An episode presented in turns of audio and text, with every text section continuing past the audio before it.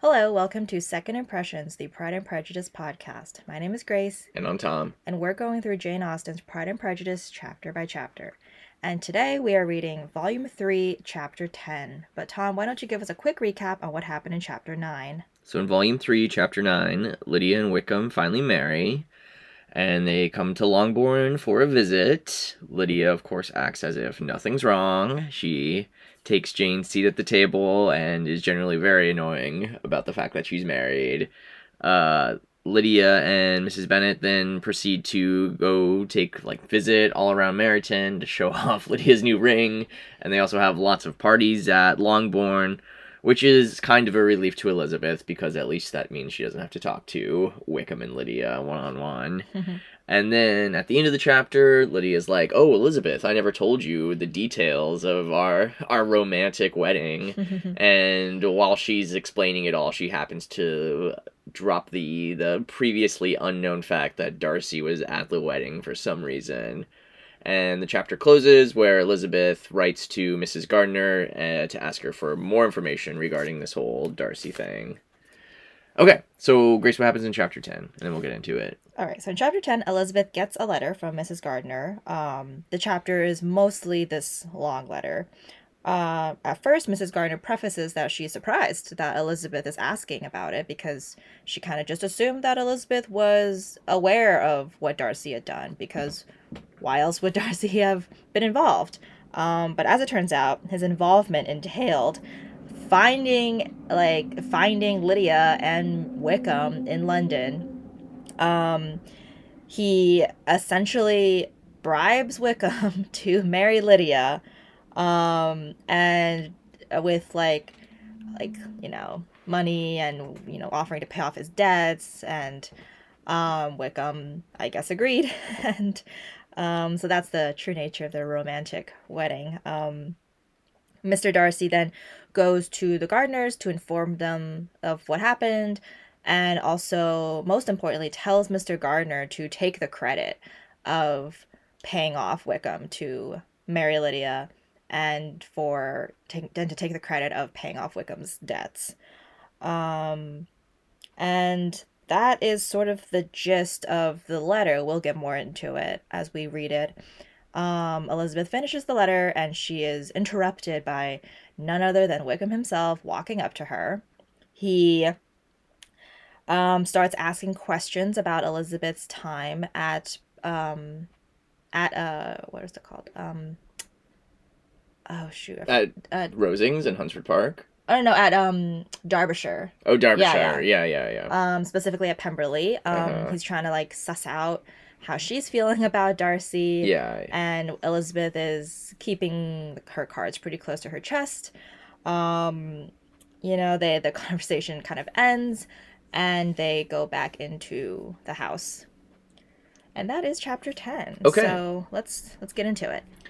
Uh, I guess it's also worth mentioning in this chapter that is mostly a letter that a lot of Austen's early works were epistolatory novels or like stories told entirely through letters. And I think Pride and Prejudice at one point, a very early draft of this story was told epistolatory. Yeah, I think so. There, um, Love and Friendship is completely epistolatory, right? Or Oh, sorry, not Love and Lady Friendship. Susan, Lady which Susan. Uh, got Love adapted Friend- yeah. into Love and Friendship. Love yeah. and Friendship is the uh movie adaptation, which is really good. You guys should check it out. And Lady Susan is a great book, Yeah. also a great story. Probably one of Austen's best villains, and the only time a villain is the foreground That's right of the story. Mm-hmm. Uh, but so there's another reason.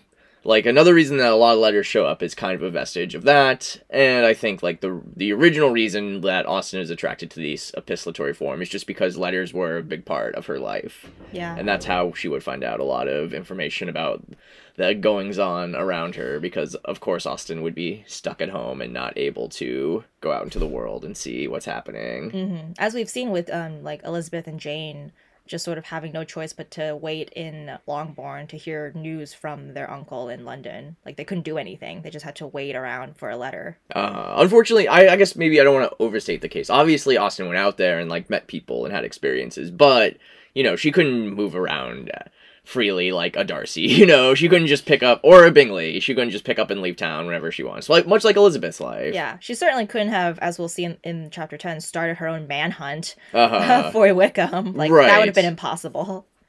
okay, all right. Well, let's get into it. All right. So I'll, I'll read this first paragraph.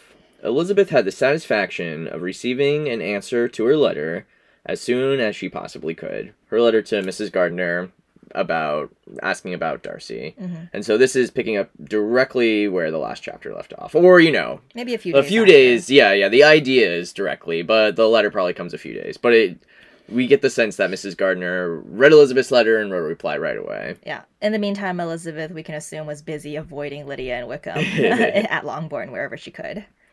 Elizabeth was no sooner in possession of the letter than hurrying into the little copse where she was least likely to be interrupted, sat she sat down on one of the benches and prepared to be happy. For the length of the letter convinced her that it did not contain a denial. So she gets the letter and she starts hurrying out to the little copse, the little gathering of trees on the property. And who does this sound like? Mr. Bennet. Yeah, he does the same exact thing a few chapters ago when he gets Mr. Gardiner's letter Mm-hmm.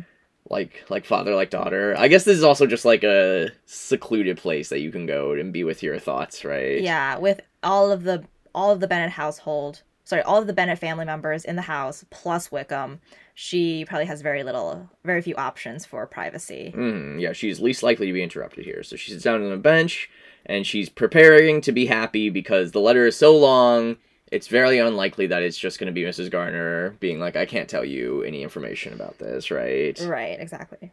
Yeah, like yeah, you're excited to get a very thick letter. do you want to read this letter grace All right. So the letter is from Gracechurch Street in London, September 6th. My dear niece, I have just received your letter and shall devote this whole morning to answering it, as I foresee that a little writing will not comprise of what I have to tell you. Uh, will not comprise what I have to tell you. Yeah, so like I can't basically um sit down because I got a long story to tell you. I can't like tell you the whole thing succinctly, right? Mhm. I must confess myself surprised by your application, by Elizabeth asking. hmm I did not expect it from you. Emphasis on you. Don't Uh, think me. Oh, Well, why? Why did uh, Mrs. Gardiner not expect Elizabeth to be asking this question? well, because she thinks like Elizabeth must have been in the in the know if Darcy got involved. Why else would Darcy get involved? Or ra- rather, like, what? Like, how could it be in a situation where Darcy single-handedly gets Wickham to marry Lydia, and Elizabeth is not in the know of it somehow? Uh huh. Yeah, Mrs. Gardiner. This is a constant strain. Mrs. Gardiner thinks that Darcy and Elizabeth's relationship are is way more involved than it actually is at this point. So she says, I did not expect it from you, this application. Don't think me angry, however, for I only mean to let you know that I had not imagined such enquiries to be necessary on your side. If you do not choose to understand me, forgive my impertinence. Your uncle is as much surprised as I am, and nothing but the belief of your being a party concerned would have allowed him to act as he has done. hmm So now we'll find out as well what Mr. Gardiner has done. Oh, so when she says, if you do not choose to understand me, forgive my impertinence, what does that mean? So, if you do not choose to understand me, forgive my impertinence. hmm The, understand me, like the implication of what, like, oh, I didn't expect you to ask this application. You know, I I figured you would have known everything on your side, Yeah. right? Uh, so it's like I'm not trying to ex- accuse you of anything. So if it comes off that way, then like, forgive my impertinence. or, or I'm not trying. Like Mrs. Gardiner is like, if you and Darcy don't actually have the relationship I thought you do, then please excuse the impertinence of these like implications, right? Mhm. if you do not choose to understand me. That's kind of a funny phrasing. Like, if you, Elizabeth, are going to pretend that you don't know what I'm talking about, don't think I'm impertinent, right? yeah, Uh, yes. And then this is the important information that Mr. Gardiner also thought that Elizabeth knew everything that was going on, Mhm. and only the belief of your being a party concerned would have allowed him to act as he has done. So we'll see. Mr. Gardiner has seems to have done something or agreed to something under the assumption, only under the assumption, that Elizabeth knew about it. Right. And clearly we know we know Elizabeth doesn't know about what the hell happened. Uh-huh. So now the Gardiners are also finding out from Elizabeth's inquiry that Elizabeth had no idea what was going on. So this is some dramatic irony we're only aware of after the fact. yeah, but everything Gardiner does with Darcy is with the idea that Elizabeth knows all about it, Yeah. and it has approved of it already. And it Uh, sounds like if he had if Elizabeth didn't know about it, they wouldn't have acted they wouldn't have agreed to whatever Darcy asked them to do. right. Okay. Okay. so yeah. But if you are really innocent and ignorant, I must be more explicit. So now she's like, okay, well, if we're going, if we're going to proceed under the belief that you actually are just completely in the dark, I will be very explicit with what has happened. Mhm. On the very day of my coming home from Longbourn, your uncle had a most unexpected visitor. Mr. Darcy called and was shut up with him several hours. It was all over before I arrived, so my curiosity was not so dreadfully racked as yours seems to have been. So yeah, before Mrs. Gardiner arrived at Gracechurch Street, Darcy and Mr. Gardiner had already had a conference and hashed all this out. Yeah. Yep. Um. So yeah, she's just saying like, well, you know, I wasn't, I wasn't waiting with bated breath as much as you are, Elizabeth. Because, Right. Because I got home the next day and Mr. Gardiner told me everything, Uh-huh. or I got home that night. There was no suspense involved. Yeah. For me, Mrs. Gardiner. yep. He came. Darcy came to tell Mr. Gardiner that he had found out where your sister and Mr. Wickham were, and that he had seen and talked with them both. Wickham repeatedly, Lydia once. Wow. Okay. Wow, he even he um he uh what's the word? Um condescended to talk to Lydia. We're gonna get more information about that. But this is the first time it's revealed to us that how they found Wickham and Lydia, and it's because Mhm. Darcy found them. mm-hmm. From what I can recollect, he left Derbyshire only one day after ourselves and came to town with the resolution of hunting for them. I Mm. love that, like with a shotgun in hand. Uh-huh. The motive professed was his conviction of its being owing to himself that Wickham's worthlessness had not been so well known as to make it impossible for any young woman of character to love or confide in him. Okay, so Darcy comes to Mr. Gardiner and he's like, "Hey, I found out. I went and I found Wickham and Lydia. And what is his? What does Darcy say his motive for doing this was? He's saying that he owes it to himself to um he owes it to himself that he didn't reveal essentially Wickham's true character and so if by not doing so it would have been impossible for any young woman of character to not fall in love with Wickham because he knows Wickham's true nature. Yeah, Darcy's like, this is all. This is what he's. This is his professed motive. It's like this was all my fault because I should have made everyone know how bad of a guy Wickham is, but instead I was too proud by like I don't know, too proud to reveal my personal information to the world, right? Mhm. But he is giving Lydia a lot of credit in thinking that if She's- she had known this, this would have done anything. Yeah. and thinking her a woman of credit, you know. yeah, a young woman of character. Uh. Let's okay. um, Mr. Darcy generously imputed the whole of his mistaken pride and confessed that he had before thought it beneath him to lay his private actions open to the world. That's, you know, sounds like Darcy. Yeah, he was like, oh, I sure told everyone about how like much of a scoundrel Wickham is, but I was too proud to let the world know about my, you know, dirty laundry, the Darcy dirty laundry. Yeah. His character was to speak for itself. So Darcy's character was to speak Mhm. for itself. He's like, I don't owe it to the world to air out my dirty laundry. My character speaks for my- itself. Yeah. He called it, therefore, to his duty to step forward and endeavor to remedy an evil which had been brought on by himself. It's a lot of guilt to yeah, take on. Yeah. It's not really his fault that Wickham is Wickham. He just thinks it's his fault that he didn't let the world know about Wickham. Well, I think Darcy he probably does believe that, but I don't know if he would have done it for another woman that's not connected to Elizabeth, That's you know. true, yeah. If he had another motive, I am sure it would never disgrace him. Okay, what is that saying? Um, if he had another motive, he would not, like, he would not profess it. He wouldn't say it out loud, right? Well, uh, I read is if he had another motive, aka because he loves Elizabeth, right? Mhm. I'm sure it would never disgrace him. Like that it's not something in Mrs. Gardiner's eyes that he should feel bad Oh, about. I It's not like a just because like he's doing all this well, if Darcy is only uh, finding out Wickham and Lydia because he's in love with Elizabeth, that's not. Mrs. Gardiner still thinks that's a fine enough motive, Yeah, right? yeah. That's not like a social disgrace or something, Right. Okay. Yeah. If he had another motive, I'm sure it would never disgrace him, Uh-huh. aka his love for you. Right. Yeah, in Mrs. Gardiner's eyes, that's fine. you know, he doesn't need this whole other "it was my fault" because I should have made everyone known Yeah. that Wickham excuse. He had been some days in town in London before he was able to discover them, but he had something to direct his search, which was more than we had. And the consciousness of this was another reason for his resolving to follow us. hmm So that's another, a second reason that he gave as to why he um, also set out looking for Wickham is because he had more information. Right. He had a lead. Yes. He had somewhere he could go to ask about Wickham. Yeah, he wasn't just roaming the streets of London like Mr. Bennet was. He actually had Uh. a lead.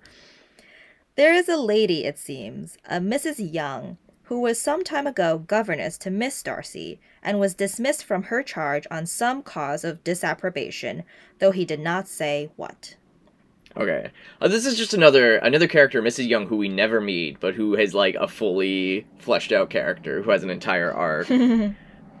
uh, but th- as we remember, Mrs. Young is was formerly the young Miss Darcy's governess, and basically turned her over to Wickham. yeah, helped Wickham basically, um, helped in Wickham's uh, efforts to elope with Lydia. The or sorry, sorry, uh, with Miss Miss Darcy. Yeah, and Wickham's attempted elopement with Mhm. Miss Darcy. Man, this Wickham just has so many women wrapped around his finger. Well, this is I think I've said this before. This is the kind of character that like a Henry James like would have loved and spent his whole career writing them. like this sort of governess who lives vicariously through their ward slash is also like a terrible guardian of their ward. I can think of especially uh, Washington Square. Uh, Lavinia is kind of like a Mrs. Young, someone who exposes like the person they're supposed to be protecting to this like kind of like cad Ah. and is partially seduced by him themselves. mm-hmm. She, okay, so Mrs. Young then took a large house in Edward Street and has since maintained herself by letting lodgings. So, you know, once you're a disgraced governess, you're not going to get any more jobs as a governess. So it looks like she took a house in Edward Street in London and then just rents out rooms. Yeah, after she was fired from being Miss Darcy's governess, she became an innkeeper. Not a very respectable position, Mm-mm. especially the kind of inn that a Wickham would hang around. This Mrs. Young was, he knew, intimately acquainted with Wickham. Darcy knew was intimate. Darcy knew Mrs. Young was intimately acquainted with Wickham, hmm and Darcy went to her for intelligence of Wickham as soon as Darcy got to town. That was her. That was his first lead. Was Mrs. Young, you know, because this is like history repeating itself essentially. So what better lead than to follow to follow than the woman who first helped Wickham run away with a girl? Because of course she would help him out again. Yeah. Well, also, just what what is the implications of the their their intimate acquaintance? I you know, what is the history between um, Wickham and Mrs. Young? Yeah. Only Wick only Wickham will know. Mm. But it was two or three days before Darcy could get from her what he wanted. the information he wanted. Yeah. Right? Uh-huh. She would not betray her trust, I suppose, without bribery and corruption, for she really did know where her friend was to be found. Wow. So how did Darcy finally get it out of Mrs. Young where Wickham is? Bribery. Bribery. yeah, he put down some Yeah. cash. Money, money will always make people talk. Wickham indeed had gone to her on their first arrival in London, and had she been able to receive them into her house, they would have taken up their abode with her. At length, however, our kind friend procured the wished for direction. So I guess Wickham and Lydia showed up at Mrs. Young's inn first, and Mhm. she couldn't receive them for whatever reason. Mm. Maybe, it- maybe even that was too ra- like raunchy for her to have. yeah, that's true. yeah. You can't. That's you can't do that. That's a really like low class establishment if you're gonna let like unmarried couples shack up there, right? Yeah. Couples that you know personally are not married. So I guess she just helped Wickham find someplace else because she knew where they were staying. an even seedier inn. yeah, right. Um, okay, so at length, Darcy procured the wish for direction. They were in Blank Street. Mhm.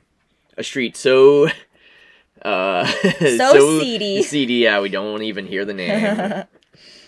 he saw Wickham and afterwards insisted on seeing Lydia.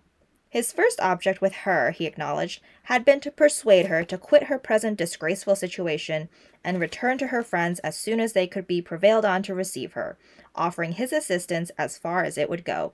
Mm-hmm. That's interesting. Mr. Darcy's when he first gets there, his first instinct is to like bring Lydia home unmarried. To get her away from Wickham unmarried. That is it's definitely kind that would be a social disgrace. I don't know how Lydia would like live that down in society. But maybe Darcy's thinking is like I just got to get this young woman away from Wickham. You know, Yeah. we'll deal with whatever else comes of it, but she can't be around this guy, right? But your gut reaction is to like keep her away from him. Uh, even at the cost of what that would do to her reputation. Like, we got to get you away from Wickham. but he found Lydia absolutely resolved on remaining where she was. She cared for none of her friends. She wanted no help of his. She would not hear of leaving Wickham. Her dear Wickham. Maybe this is also Darcy is still like reliving the whole incident with Miss Darcy. And he's like, "Oh, you poor, you poor young creature! You've just made a mistake. Like, let me help you get out of here." Ugh. And she's like, "No, I'm not leaving until I'm Mrs. Wickham." no, Lydia is no Miss Darcy. yeah, yeah. She has no shame. yeah, well, and here, this is also what we've been saying, but in case we needed extra confirmation, he found that Lydia cared not none for her friends and wanted no help of his. Yep, she would not hear of leaving Wickham. She is resolute on getting Uh-huh. married to Wickham, whether Wickham likes it or not. Yeah, and friends also means like family, like all of Lydia's connections. No, she doesn't care about anyone except herself and what she wants. Uh huh. She was sure they should be married some time or other, and it did not much signify when. since, since, sorry, since such were her feelings, it only remained, Darcy thought, to secure and expedite a marriage which, in his very first conversation with Wickham, he easily learned had never been his design. Wickham's Well, design, that is. yeah, uh-huh. just to beat it over the your head once more, Wickham had zero intention of marrying Lydia. All right, Yeah. folks, zero intention. Uh, oh, but and Lydia did intend to marry Wickham, but she was just gonna stick around for as long as it took. Yeah, it like like yeah. I my, my my my brain sort of like went a little bit off the deep end there, and I'm like, how long is she gonna stay with this? Would would she have stayed with this guy like unmarried, with the hopes that one day they will get married? I do like to believe that Lydia triumphed over Wickham a little bit here. Like, maybe Oh. she realized that Wickham didn't really have intentions to marry her, but she was just like, oh, I'm gonna will it into him being, no matter how long it takes, you know? Yeah, And she does, like, she does ultimately get the title in the ring, Mrs. Wickham. That's true. Yeah, maybe like some time spent alone with Wickham, she is, you know, maybe she doesn't want to ever say it out loud, but she's realizing that she needs to make this happen because Wickham is not making it happen. Uh, yeah, she needs to take the helm here. I like to believe that Wickham would have been, it'd be impossible to get rid of Lydia. She'd just keep coming back. Since, oh yeah, so, la, la, la, yeah. Yeah, yeah. Uh, of course, yeah. Wickham had never had never been his design to marry Lydia. Yeah. Nope. Wickham confessed him confessed himself obliged to leave the regiment on account of some debts of honor, his debts, his Mhm. gambling debts, which were very pressing, and scrupled not to lay all the ill consequences of Lydia's flight on her own folly alone. So he was like, "Yeah, I did have to get out of Brighton because I owed a lot of money." and, Mhm. and secondly, if Lydia came along, it was all her own fault, right? yeah, I didn't do Uh, anything. Yeah. This is all Lydia's fault.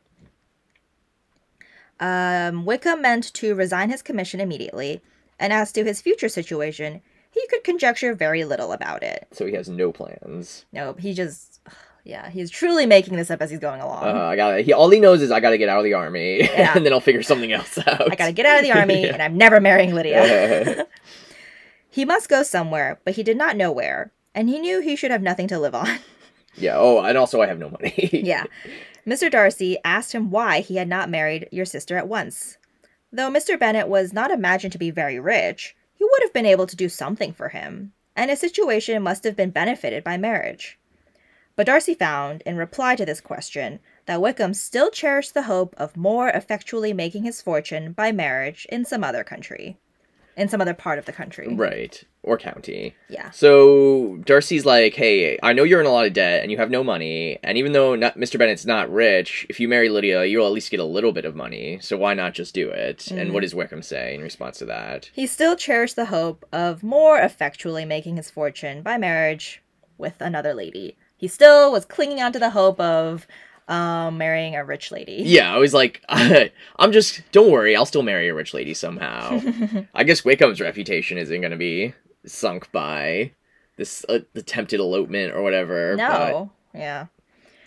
I mean, he's already done it once. There's no reason to think that's going to hurt his chances with other women in the future. Well, he's or tried tried to, do it twice. Once with um Mrs. Sorry, with Miss Darcy, and then Uh-huh. with um Miss King. Remember? Oh yeah, well I don't think it ever reached this. It never reached yeah. that point, but like he was still, you know, still sliding into Miss King's DMs. yeah, but just like if you if you need any more proof, what a what a cad Wickham is. Here he is living with a woman, and he's still like planning on marrying someone richer. Yeah. Yeah. And like Lydia's still in his brain, he's like, okay, where how can I how can I like start mingling with single ladies again? And Lydia is, you know, standing next to him, basically Uh. being like, Oh, I'm gonna get become Mrs. Wickham soon and it's just so freaking villainous. Okay. Under such circumstances, however, uh, he was not likely to be proof against the temptation of immediate relief. Okay, so under such Meaning circumstances, Yeah, uh-huh. under the circumstances being that he is leaving the army, he owes everyone who talks to him some debt of honor, right, and, he has no money himself. and he has no money uh-huh. himself. Um, he was not likely to be proof against the temptation of immediate relief. So yes, he was on the one hand still trying to like finagle um, like a wealthier marriage, but on the other hand, you know, because he is so in debt, he is so broke and owes everyone so much money.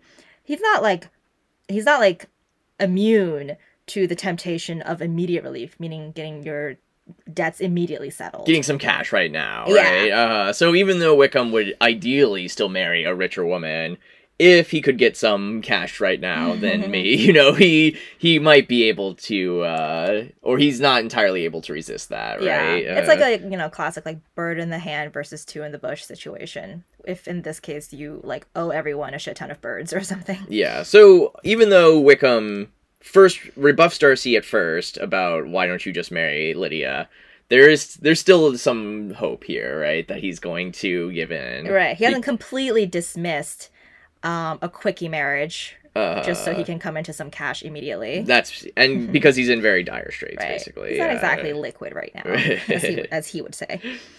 Um, they they met several times, Darcy and Wickham, for there was much to be discussed. Wickham, of course, wanted more than he could get, but at length was reduced to be reasonable. So they're basically like negotiating the price here, the price of how much is it going to take you to marry Lydia Meanwhile, it is like in the next room or something, unbeknownst. in the same room. Oh, in the same room, No, I don't know. I don't know.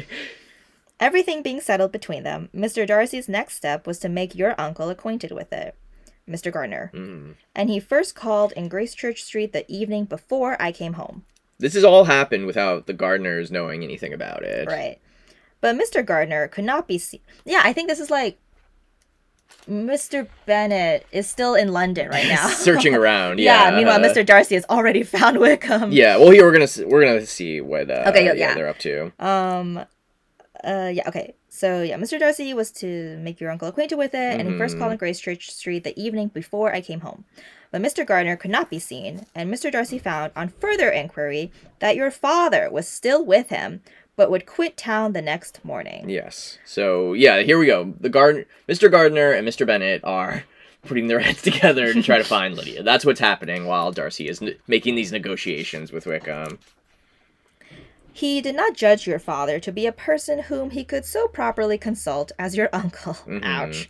And therefore readily postponed seeing him, seeing Mr. Gardner, till after the departure of the former, of Mr. Bennet. So here's some. That is, that's pretty, um, I mean, that is a choice. Uh, yeah. Well, this is also this is very funny that like Darcy comes to visit Mr. Gardiner. Yeah, he, knocks hears- on the door. uh, He, the housekeeper maybe is like, oh, he's not in right now, try again. Like, well, sh- he is in. Oh, he is but in. he's with Mr. Bennet right now. Well, well, he said he could not be seen because Oh yeah, Mr. Darcy could not be seen, and be- and Mr. Bennet was well, okay, him. all right. He could not be seen. I don't know where he and Mr. Bennet are at that moment. I could just assume they're walking around town. I guess so. Knocking on hotel making doors. inquiries. Okay, Yeah. okay, okay. So yeah. and then yeah, so probably this is what I'm theorizing. Like the housekeeper opens the door, says he's not in, he's with Mr. Bennet. They're all around town. You can try again tomorrow.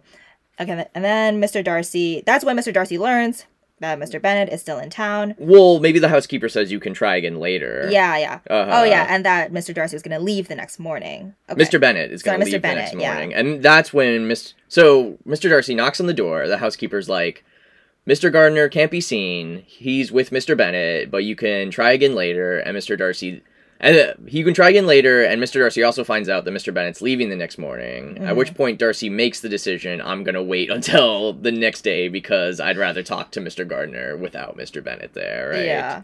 that is like a lot of um strategizing, a lot of like uh, yeah, like a lot of like a lot of decisions being made in that in that moment. Uh, Like well, not yeah. in the moment, but like in that day essentially, Mr. Darcy chooses to like to hold on to this very vital information Uh-huh. until Lydia's father is no longer in town. Well, I think it's true to Mr. Darcy's character because we know how he feels about Mr. Bennet. Yeah. But we do know he also likes Mr. Gardiner. Yes. So it's like yeah, they were fishing together. Uh-huh. I'd much rather just Mr. Bennet not be in the room at this moment.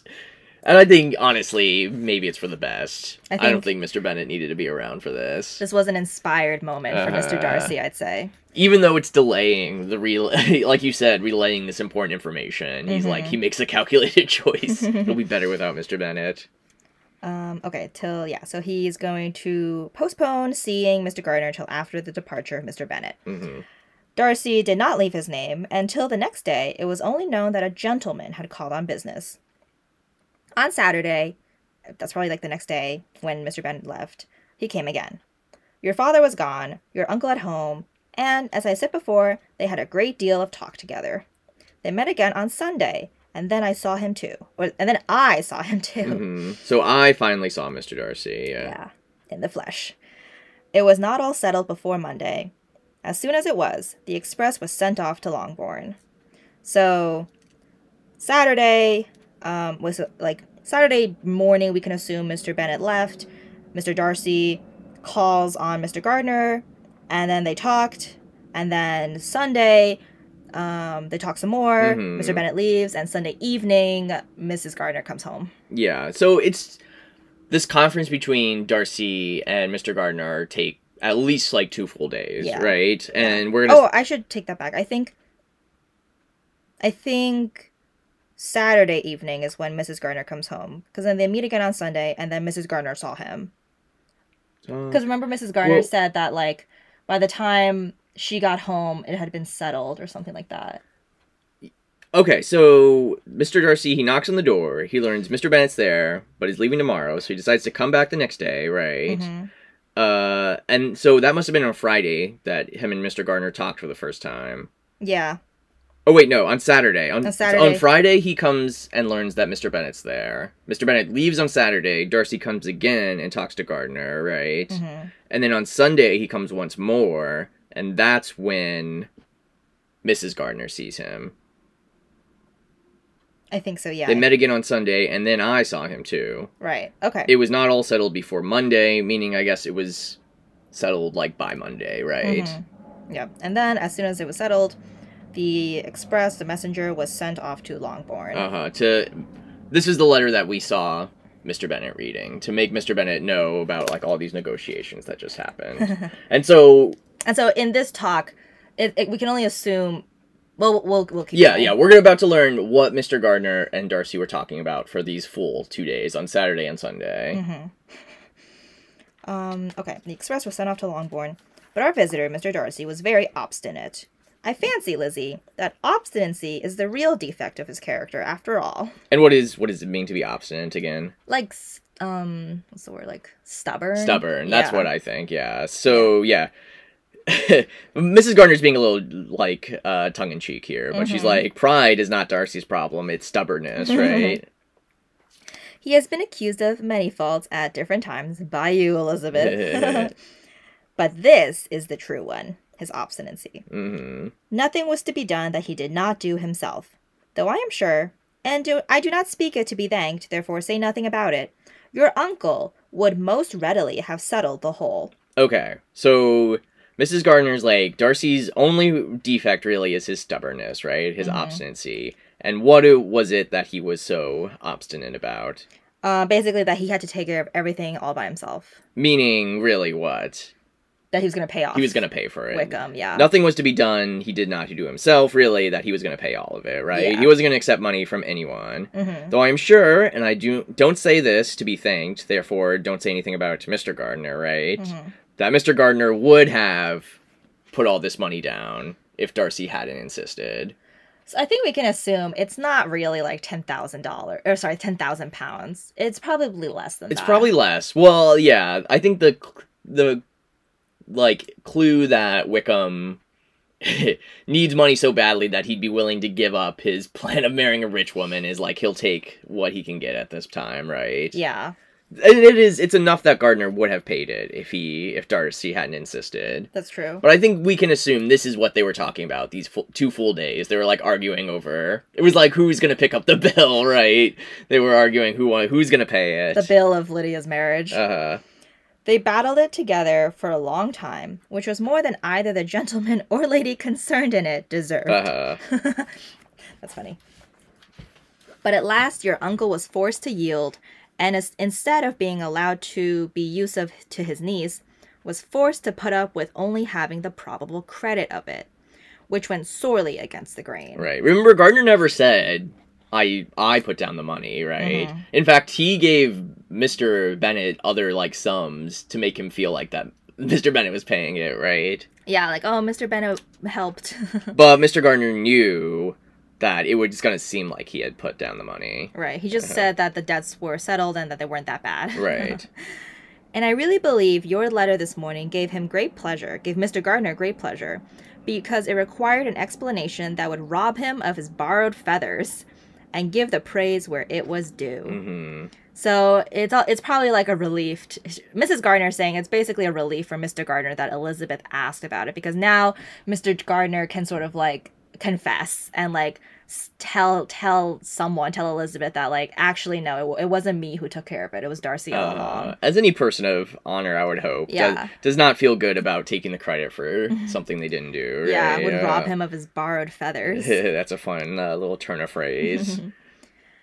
but, Lizzie, this must go no farther than yourself or Jane at most. So keep this to yourself, and if you have to, only tell Jane. hmm You know pretty well, I suppose, that what has been done for the young. You know pretty well, I suppose, what has been done for the young people. Like- Meaning Lydia and Wickham. yeah, you know, like, yeah, all that is. And what is what is it been that has been done? The paying off the debt. Yeah, Paying off. Wickham. I think Mrs. Gardiner's like you can probably guess, Elizabeth, Mhm. what they did to convince Wickham, Mhm. right? His debts are to be paid, amounting, I believe, to considerably more than a thousand pounds. Another thousand, in addition to her own settled upon her, and his commission purchased. So Okay. now we're getting to the brass tacks. Yeah, yeah. Uh so Darcy put down a thousand pounds for his debts, right? More than a thousand. Uh, More to considerably more than a thousand. I, yeah, more than a thousand. That's how much Darcy put down for Wickham's debts, Mm-hmm. and then another thousand in addition to the thousand that Lydia was going to get from her mother. Mm-hmm. Darcy gave to her, right? Yeah. So Darcy then he paid off Wickham's debts, which were more than a thousand, Mm-hmm. and then he gave another thousand to Lydia, right? Mm-hmm. And then he bought off. Wait, Wait. another thousand in addition to her own settled upon her. So another da- thousand on top of the thousand that Lydia would bring to the table. Right. So yeah, Lydia gets the thousand from her mother, right? Yeah. And then Darcy's putting another thousand in on top of that. Yeah. And then at the cherry on top, Mhm. bought his commission. Right, because in order for like Wickham still had more time to serve in this corpse, Yeah. but the only way to get out of it would be to like pay pay off your commission, Mhm. like give him a bunch of money, and then you'd be I'm done, Yeah. say be able to be done with it. Yeah. I don't know how much that would have cost. Who knows? The reason why all this was to be done by him alone was such as I have given above. By Darcy alone, yeah. Mhm. It was owing to him, to his reserve, and want of proper consideration, that Wickham's character had been so misunderstood, and consequently that he had been received and noticed as he was. By Lydia. Um, perhaps there was some truth in this, though I doubt whether his reserve, or anybody's reserve, can be answerable for the event. hmm So yeah, Mrs. Gardiner is like, I'm not so certain. Uh, like I don't know. Even if this is what Darcy says, I don't think it's really Darcy's fault, right? Right, Uh, I don't yeah. think anything he could have said would have stopped Lydia from doing this. Mm-hmm. But in spite of all this fine talking, my dear Lizzie, you may rest perfectly assured that your uncle would never have yielded if he had not given him sorry, if we had not given him credit for another interest in the affair. Okay, and now we're getting down to brass tacks, right? More brass tacks, yeah, yeah. yeah, yeah. The so, brass tacks of love. Uh, yeah. So In spite of all this fine talking on Uh, Darcy's part, instead of, in spite of everything Darcy's saying about, oh, I should have made the world know, made Wickham's character known to the yeah, world, right? this is my Uh, albatross to bear. I have to now. I have to like settle. I have to right this wrong. Yeah, that's what War- that's what Darcy said. But when it really came down to it, Gardner would have never let him pay all this money unless he had given him credit for another interest in the affair. Unless Mm-hmm. Gardiner had believed that Darcy had another interest in paying all this money, which would be what? That Darcy loves Elizabeth. Right. When all this was resolved on, he Darcy returned again to his friends, who were still staying at Pemberley. hmm But it was agreed that he should be in London once more when the wedding took place, and all money matters were then to receive the last finish. Right. Tie up all the loose ends. And I think it's that's also Darcy wants to make sure that Wickham's actually going to do it. He knows what Yeah. like a slippery eel of a person he is. Yeah, he's there with again a shotgun in hand. Yeah, right. Well, with the money, with the the banknotes. I believe I have now told you everything. It is a relation which you which you tell me is to give you great surprise. I hope at least it will not afford you any displeasure. Lydia came to us, and Wickham had constant admission to the house. He was exactly what he had been when I knew him in Hertfordshire. But I would not tell you how little I was satisfied with her behavior while she stayed with us. If I had not perceived by Jane's letter last Wednesday that her conduct on coming home was exactly a, of a piece with it, and therefore what I now tell you can give you no fresh pain. All right, let's. okay. All right. All right. Yeah. So, Wickham was well, hold- Darcy makes these agreements with Wickham, and Lydia comes to stay with the Gardiners, right? Mhm. And the Gardiners let Wickham visit her whenever he wanted to.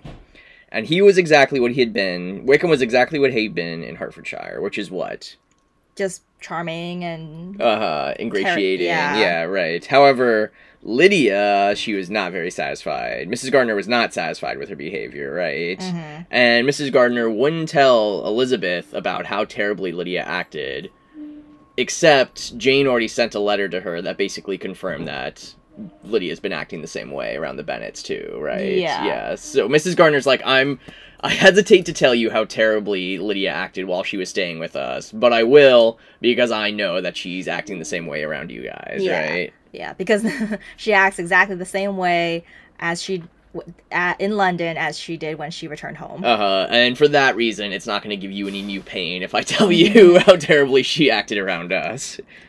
I talked to her repeatedly in the most serious manner, representing representing to her all the wickedness of what she had done and all the unhappiness she had brought on her family. So we remember Lydia giving her uh, version of that story, which is that Mrs. Gardiner was horrid to us. Perfectly horrible to Perfectly me. horrid, Uh, yeah. Yeah. It was basically like she was bothering me while I was trying to get dressed. Yeah, she was so busy sermonizing me when all I could think about was Wickham's blue coat. Um, okay. If she heard me, if Lydia heard me, it was by good luck, for I am sure she did not listen. Uh, if she heard anything, it was just incidentally because she was trying to block me out as best as she could. I was sometimes quite provoked, but then I recollected my dear Elizabeth and Jane, for their sakes had patience with her. That's and actually for their sorry, and for their sakes had patience with her. we got to imagine how frustrating it would be to be Mrs. Gardiner, to be like, hey, you know, we're barely like saving your reputation here, Lydia, like your place in society, and we're bringing you into my home, and I'm like trying to give you some advice, and you were like tuning it all out, right? Well, yeah, because as we know, in Lydia's uh, in Lydia's brain, she doesn't think she did anything wrong. She did exactly what she set out to do, which is to marry Wickham. Uh huh. Okay. Um, if you guys hear background noise, by the way, we're sorry about that. It's just it can't be helped. It's just so many carriages passing by. Uh, carriages and phaetons. Uh-huh. yeah. Oh, and Mrs. Gardiner would have like lost her temper with Lydia, really, but she restrained herself because of her affection for Elizabeth and Jane. Mr. Darcy was punctual in his return, and as Lydia informed you, attended the wedding. He dined with us the next day and was to leave town again on Wednesday or Thursday. Mm-hmm. So that's that's that. That's what happened. Also, I don't know, like this has already been well established by the fact that Darcy has spent so much time with the Gardiners, but it really is it's just another little proof of how he uh you know is not like as proud as was made out to be that he's going to have dinner now at Gracechurch Street, right? In this industrial part of London. Yeah. Remember, like, remember who wouldn't be caught dead in Gracechurch Street? Street was Uh, Miss Bingley. Miss Bingley, yeah. Um, all right, this part I really like. Will you be very angry with me, my dear Lizzie, if I take this opportunity of saying what I was never bold enough to say before how much I like him? His behavior to us has, in every respect, been as pleasing as when we were in Derbyshire. His understanding and opinions all please me. He wants nothing but a little more liveliness, and that, if he marry prudently, his wife may teach him. Mm. I thought him very sly. He hardly ever mentioned your name. He did mention it at least a little. But slyness seems the fashion. because you also are not telling me anything either, Elizabeth. So this is Mrs. Gardiner's like I know you've never like sanctioned me to say this because we've never actually talked about Darcy, but here here are my blessings, right? Yeah. Uh, I think he's a good guy. He's just a little he just needs a little liveliness, which if he marries you, he'll definitely get that, right? right. I also think maybe like now that Mrs. Gardiner has divulged everything she knows about Elizabeth, like she has done Uh. Elizabeth a huge favor by spilling all of Darcy's secrets. She now sort of like thinks she has the right to then tell Elizabeth what she really feels about Darcy. Uh, Pray forgive me if I have been very presuming, or at least do not punish me so far as to exclude me from P. what is P? Pemberley. Yeah. Well, it's just like it's also like Mrs. Gardiner is like, okay, can we drop the facade? Like, I know, you know, I know that you and mm-hmm. Darcy are like a thing. Well, she also it's true that she thinks that they have they are closer than they actually are. Yes. But she perceives that there is like a shared affection She is sort of- between the two. yeah, she's getting to the heart of it. And if least. anything, oh, I'm sorry. Go ahead. No what? Well, she's seen more of Darcy like recently Oh, at yeah. this point than Elizabeth has. That's true. And he Uh, has mentioned Elizabeth's name at least one time. And then this is funny. Forgive me if I've been very presuming, or at least don't punish me as far as to exclude me from Pemberley. So I'm sorry if I'm presuming something that's not true, but uh, And I but I hope you won't punish me by excluding me from your future home Which with is- the with the person that I am already presuming you're with.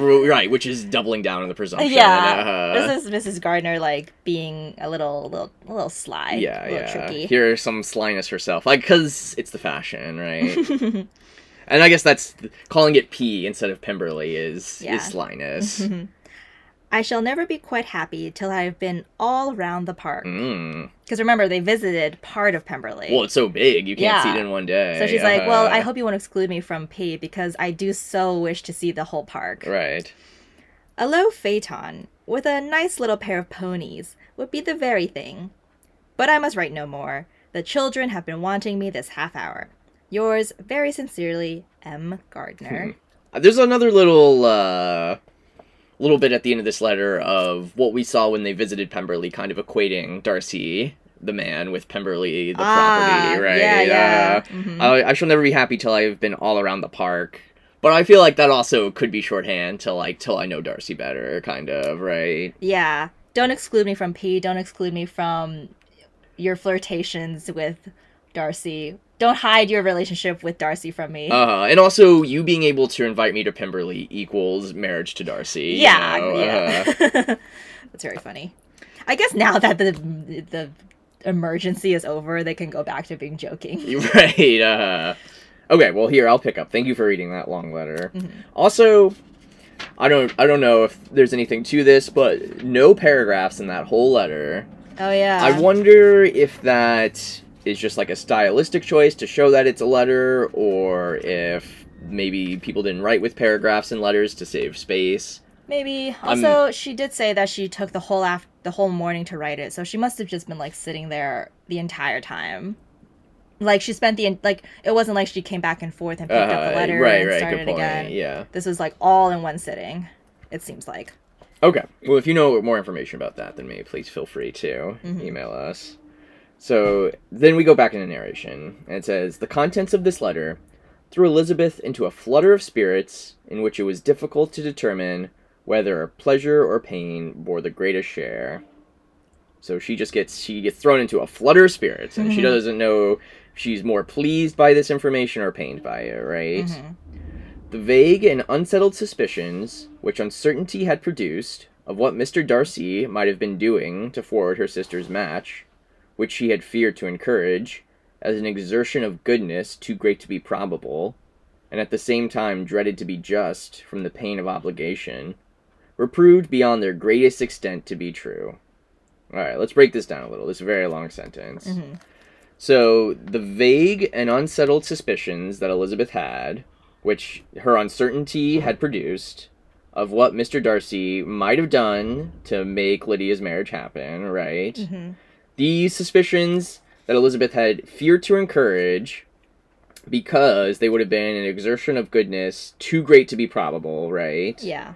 And at the same time, Elizabeth also dreaded that these suspicions would be true because then that would put her under the pain of obligation, right? Yeah. Yeah. Dreaded to go ahead. Well, yeah. The the Bennet's obligation to Mis- Mr. Darcy. Right, right. Dreaded to be just, I think, means dreaded to be true. Mm-hmm. So Elizabeth has these suspicions that Darcy did something to make Lydia's marriage happen, but at, at the same time, she feared to encourage these suspicions because she thought they'd be too good to be true, and also she dreaded that the suspicions be true because then that would put the Bennets under obligation to Darcy, right? Yeah. And she, And maybe more even specifically Elizabeth. yeah, right, Darcy. because she knows who he's doing this for. Yeah.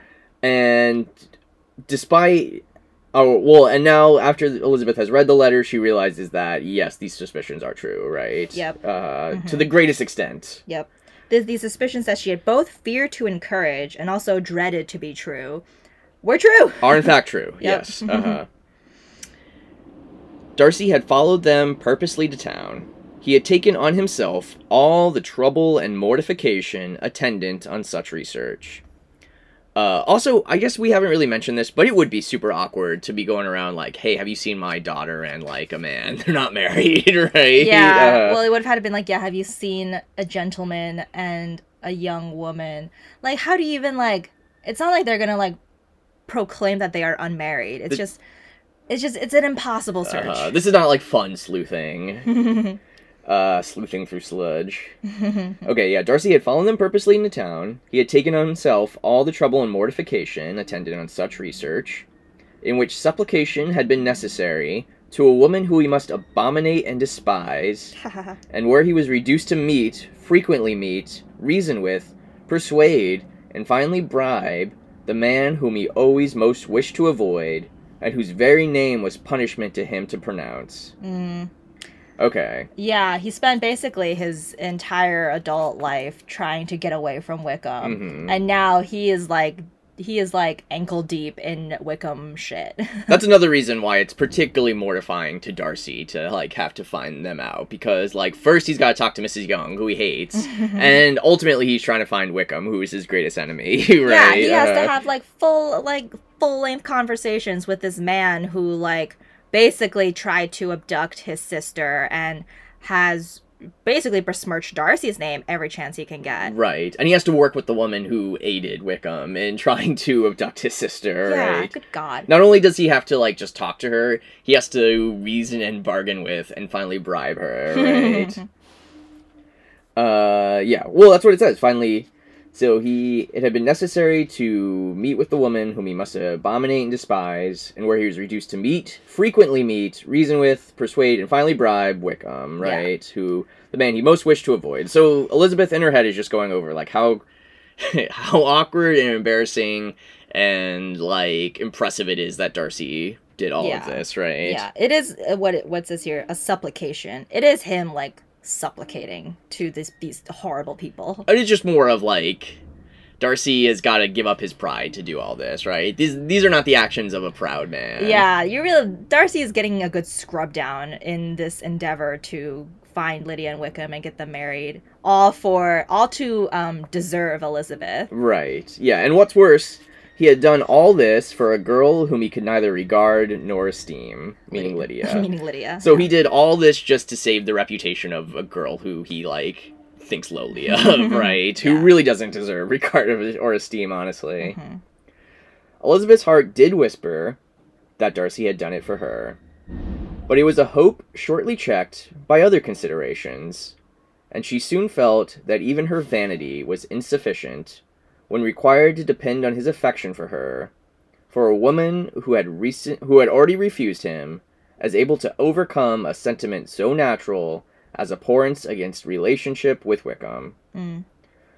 Okay. So her heart did whisper. She's like, "Wow, he did all of this for a girl that he like doesn't even like." uh-huh. But then her heart did whisper that he had done it for her. Elizabeth, yeah, Yeah. is hearing like this whisper in her brain, like, "Hey, it's for you." you know? this is all for you. But it was a hope shortly checked by other considerations. right. Um, and it, and she soon felt that even her vanity was insufficient. Even Elizabeth's vanity was insufficient when required to depend on his affection for her. For a woman who had already refused him, Mhm. as able to overcome a sentiment so natural as abhorrence against relationship with Wickham. So Elizabeth's like, "Hey, I think the whispering is he did it for you is like he still wants to marry you, right?" Yeah. But then Elizabeth's thinking, she thinks for a second Darcy might still want to marry me, but then she remembers like that that it requires an incredible amount of vanity to think this man that you would have who you've already refused will want to marry you now that you are the sister-in-law of his greatest enemy, right? Right. Yeah.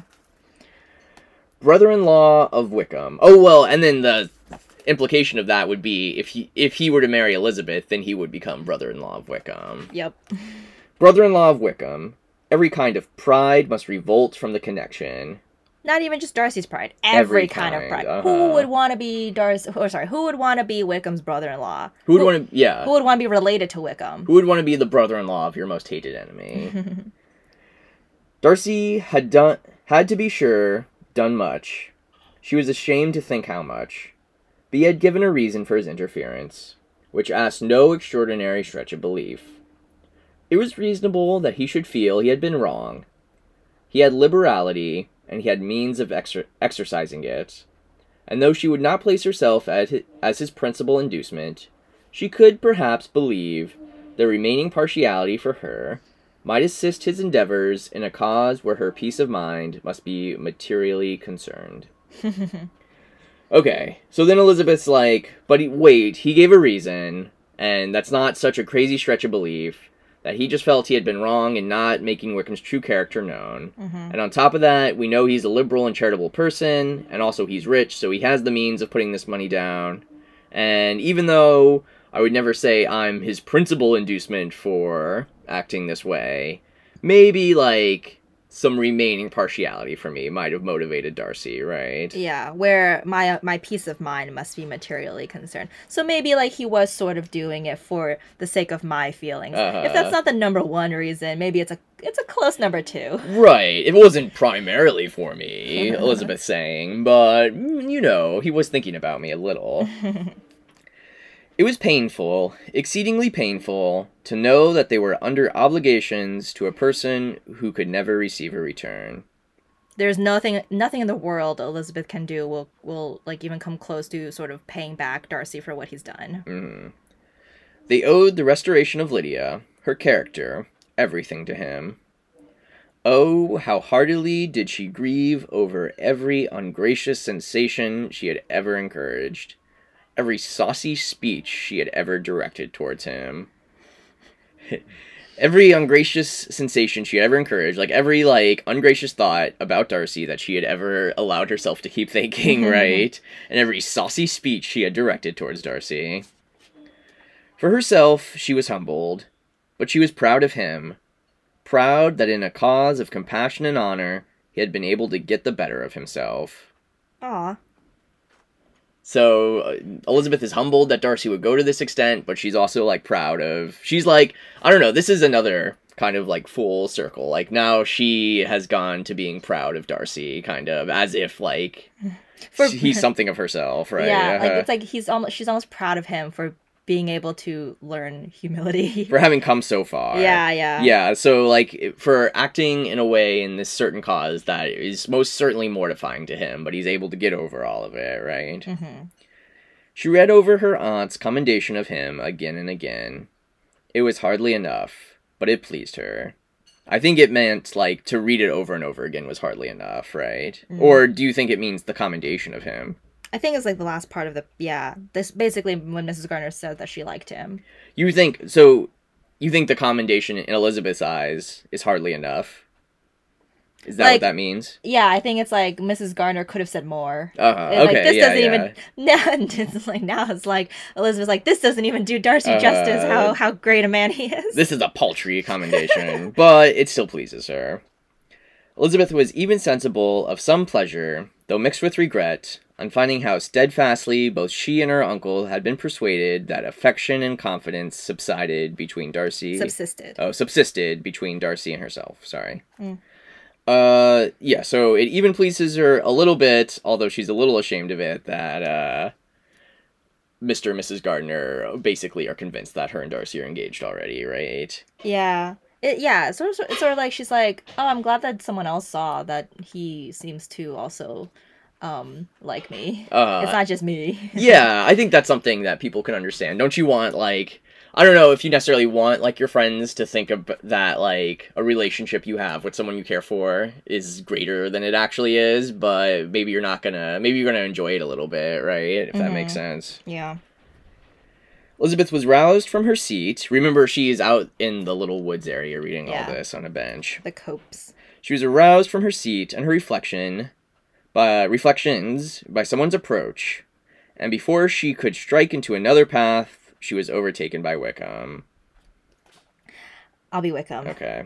I am afraid I interrupt your solitary ramble, my dear sister, he said as he joined her. You already taking on yeah, I know. like so incestuous kind of s- Yeah. sounding. Yeah. Oh, did I disturb you, my dear sister, Uh. whom I was just flirting with months ago? uh, you certainly do, Elizabeth replied with a smile. Yeah, you are interrupting me. but it does not follow that the interruption must be unwelcome. not per- not that your interruption was unwelcome, but just that some interruptions are not unwelcome. Must be unwelcome. Yeah. Yeah, yeah. So what I'm saying is your interruption was unwelcome. I should be sorry indeed if it were. We were always good friends, and now we are better. Shut the fuck up. Why do you think the the we is italicized? We were always good friends. Because he's still, I think he's still trying to tap into that like connection that he had with Elizabeth. Uh-huh. He's like completely forgotten about that he's married to Lydia. Like he's actually married to Lydia right now. Can we? I think. I don't know. I don't know why Wickham's out there, if it's with the express purpose of finding Elizabeth or not, but I'm sure he's not sorry to come across her in this way. Mm-mm. Alone in the woods. Uh, and it's also pretty impertinent to, like, bring that up right now when I'm your sister's husband. Like, weren't we always good friends, right? Yeah. Uh, Were we about to get engaged? yeah. but don't worry, now we're even better friends that we're in the same family. Mm. Elizabeth says, True. Are the others coming out? Meaning like, help, Uh, stranger is it just danger. I do not know. Mrs. Bennet and Lydia are going in the carriage to Meryton. And so, my dear sister, I find from our uncle and aunt, our uncle and aunt, Uh-huh. the Gardiners, that you have actually seen Pemberley. I love how quickly he's ingratiated himself into this Ah, family. So, ugh, yeah. And of course, he's gonna start talking about Darcy and Pemberley. no, yeah, now. doesn't even skip a Uh, beat. He's yeah. just like, oh yeah, he's that is always the topic of choice on on on his mind. Whenever he sees Elizabeth, it's like he wants to talk about Darcy. I yeah, I guess that's just his like favorite subject is like how wrong I was by Darcy, right? Yeah. Uh, uh, Elizabeth replied in the affirmative. I almost envy you the pleasure, and yet I believe it would be too much for me, or else I could take it in my way to Newcastle. That's where he's going to be restationed. Yeah. And so he's like, it would almost be, it's almost too much for me to handle emotionally. Otherwise, I'd go visit Pemberley. Like, Mhm. he would not be welcome to visit Pemberley. No. Uh uh And you saw that, the old housekeeper, I suppose. Poor Reynolds. She was always very fond of me. But of course, she did not mention my name to you. Okay, what does Mrs. Reynolds say about Wickham? That he had, what was it, like he had become a very wild. Yeah. Person. Uh-huh. It's interesting that so okay, that's a lie that she's always very fond of me. but it's interesting this of course she did not mention my name to you. Just, you know, dropping that bait, you know. But uh, yeah, she wouldn't have said my name to you, would she? Uh-huh. because he's trying to suss out what to what extent Elizabeth knows about Wickham's true character. He's like he's like trying to gain intel of like who has Elizabeth spoken to that knows me, and therefore how much does she know about my misdeeds, Uh-huh. or in his mind, his deeds. or like yeah, other interpretations of his deeds, I guess. Elizabeth said, "Yes, Mrs. Reynolds did. and what did she say? That you were gone into the army and she was afraid had not turned out well. At such a distance as that, you know, things are strangely misrepresented." What does this say? Again, a double entendre. Well, double meaning there. Like things, things are strangely misrepresented. Mhm. meaning like you've misrepresented yourself you've misrepresented darcy you've misrepresented miss darcy Okay, well that's the subtext. Yeah, like yeah. what Wickham, what the what Elizabeth's saying, the interpretation Wickham would want to hear is that Mrs. Reynolds had nothing good to say about you. But you Mhm. know, like she's far away, things get like lost in communication Yeah. sometimes. But like you were saying, the subtext is like yeah, also you misrepresented what happened during your time at Pemberley, right? it is a nice like elizabeth is we'll see it in the time when she is being very um when she's being she's being very careful about how she speaks she speaks in like universals because in in speaking in a universal you're not you sort of get away with like not speaking about the person directly Right. You straddle this line of like what she talks about before, like sounding like the most polite while also like only being truthful, right? Yeah, Uh, right. Putting the telling the truth but telling it slant. mm-hmm Okay, yeah, so she says certainly at such a distance as that, you know, things are strangely misrepresented. certainly he replied biting his lips Why does he bite his lips here?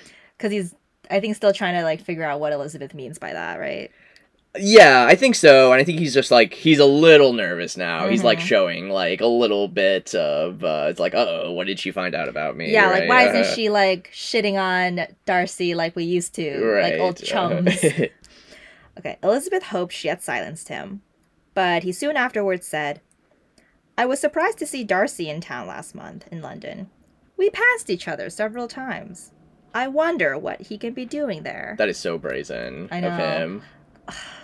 yeah Well, there's a Wickham doesn't want anyone to find out about what Darcy did.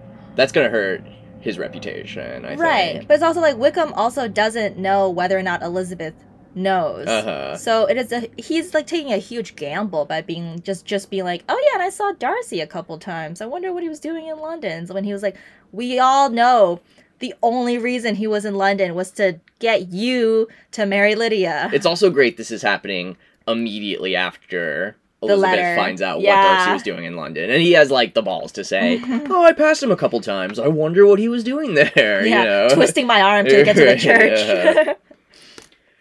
Elizabeth says, perhaps preparing for his marriage with Mr. Bourgh. It must be something particular to take him there at this time of year. So that's kind of joking with old Wickham there. Yeah. Maybe he's getting ready to marry Mr. Bourgh, right? Mhm. it also like helps with like i don't know i think maybe like um what's the word like th- throwing off the scent Uh-huh. of Wickham perhaps thinking Elizabeth has sort of taken to Darcy, or and vice versa. Right, throwing Wickham off the scent and also like making fun of him at the same time within Elizabeth's own head. Yeah. And she's like, and this is, I guess, he would have been in London out of season, so that would he would not normally have been there this time of year. Right. Um, undoubtedly. Did you see him while you were at Lambton? I thought I understood from the Gardiners that you did. He's really like not letting this go. Uh, Elizabeth wants to get out of this conversation. He's like not letting her go. he, I think he's trying to find out what the relationship between her and Darcy is. Yeah. Maybe he suspects it. I think he also I think he wants not just that, but specifically does Elizabeth know that Darcy bribed Yeah, to marry that's Lydia? true. Uh, I'm sure Wickham must have his suspicions about why what Darcy's motivations would have been. Mm. Okay. Uh, yes, we did see Darcy and Lambton. He introduced us to his sister. And do you like her? Very much. Another loss for Wickham. Uh, yeah, Wickham was also trying to turn her against Miss Darcy when they first met. He goes, I have heard indeed that she is uncommonly improved within this year or two. When I saw when I last saw her, she was not very promising. As in she didn't promise to marry me. I am very glad you liked her. I hope she will turn out well. I dare say she will, Elizabeth said. She has got over the most trying age. Of when she was almost abducted. Uh, also, a very similar age to when you abducted Lydia Wickham. Yeah. Yeah, so. Oh, God. Did you go to the village of Kympton? So now he's like switching topics. Uh huh. I do not recollect that we did. I mention it because it is the living which I ought to have had. A most delightful place. Excellent parsonage house. It would have suited me in every respect. Just like the old Wickham. He can't resist talking about this one wrong that he suffered, right? How many like schemes ago was he even supposed to get that living? Like, h- like in the time between when he was supposed to get the living and now, he has like tried to run away with Georgiana, hmm um, enlisted in the army, left the army, and married Lydia, and now he's still talking about something that he supposedly lost. Who knows how long ago? There were definitely countless debts and flirtations in between. uh, that would be a good name of the the Wickham story: debts and flirtations. That's maybe. flirtations. Yeah. um but yeah also like if we think back the reason that he gave up the the living is because he needed some cash up front similar to why he marries lydia. So it's a it's a repeating pattern with wickham. He just always he just never um he never thinks far ahead. He's always he's always like right on the edge of like complete like of like i don't know his- yeah i don't know going to debtor's jail i Yeah, guess right Uh, yeah. yeah Uh yeah, so he's like, what a, it was an excellent parsonage house. It would have suited me in every respect, being a preacher also. or a clergyman rather. Elizabeth says, "How should you have liked making sermons?"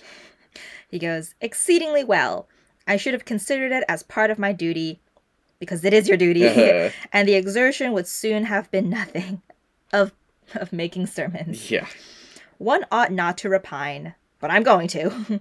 but to be sure, it would have been such a thing for me. such a thing. Such a thing. The quiet, the retirement of such a life would have answered all my ideas of happiness. That's not true. That's That's, not what Wickham wants. No. he doesn't want a quiet, retired life. But it was not to be, because I, I sold it. Did you ever hear Darcy mention the circumstance when you were in Kent? The circumstance Uh-huh. of the of the living that he stole from me? yeah, yeah. Also trying to suss out what Elizabeth knows. Uh-huh. Also, this question. How should you have liked making sermons? Is definitely sarcastic and biting, like to the man who just abducted your sister, right? Uh, Elizabeth says, I have heard from authority, which I thought as good, that it was left you con- that the living was left to you conditionally only, and at the will of the present patron. So he's like, Did Darcy ever tell you about what happened with the living while you were in Kent? And Elizabeth's like, I have heard from an authority that sh- that I thought was as good as Darcy, right? Mhm. That the living was only left to you conditionally, and it was at the will of the present patron, aka our Mr. Darcy, right? Yes. So so she's not saying yes, I heard it from Darcy, but she's saying I heard it from an authority as good as Darcy. Right. And I was like I was trying to remember like who told her about Wickham's living and I guess the place we heard it from first was Darcy's letter. So I guess this is Elizabeth's way to sort of circumvent saying yes, Darcy told me about the living by saying by because it was technically Darcy's letter that told Uh-huh. her. So she she doesn't have to say yes, it was Darcy. She can say it was an authority as good as Darcy. Yeah, his written hand. Um, yeah, you you have you have heard from authority, good Mhm. good authority. yeah. Yes, there was something in that. I told you so from the first. You may remember. So Wickham is just trying to like basically make up a whole new story for what happened. Yeah, this is classic gaslighting. It's Uh, like, yeah, I said that to you. Remember? I it's guess you don't remember, but yeah, I told you that was the case. like, hmm.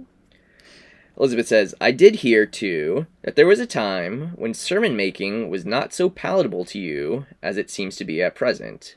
That you actually declared your resolution of never taking orders, never joining the clergy, and that the business had been comp- compromised accordingly.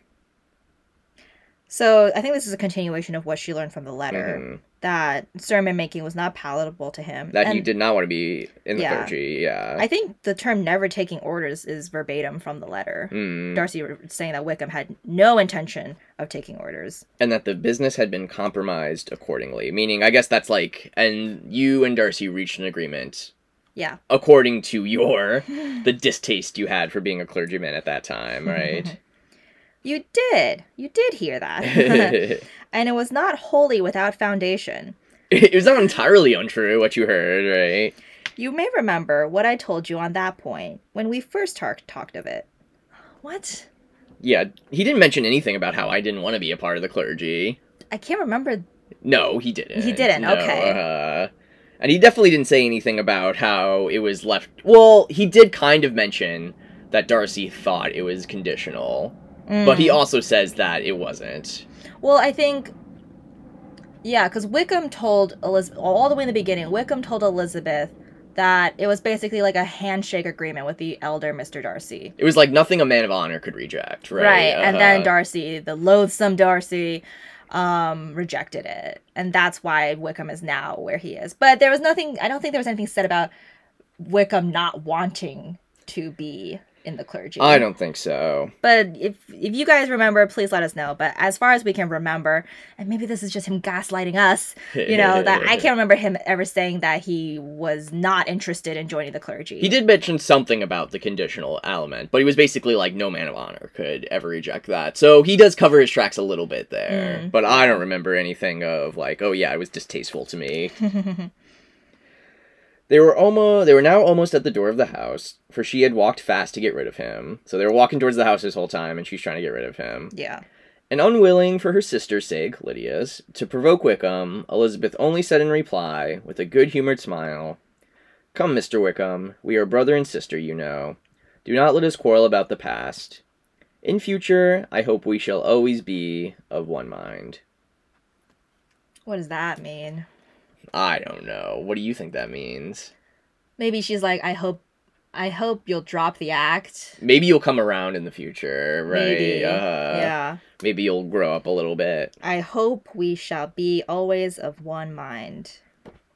it's it's kind of just like a little punctuation to this conversation they've been having where she is like basically disputing everything that he's told her in the past, right? hmm Yeah, like I hope one day we can reach an agreement about what the truth is. And they're getting this is like this conversation almost comes close to an argument, except neither of them are especially like Wickham is not willing to admit that this is an argument or that he's outright disagreeing with Elizabeth. Yeah.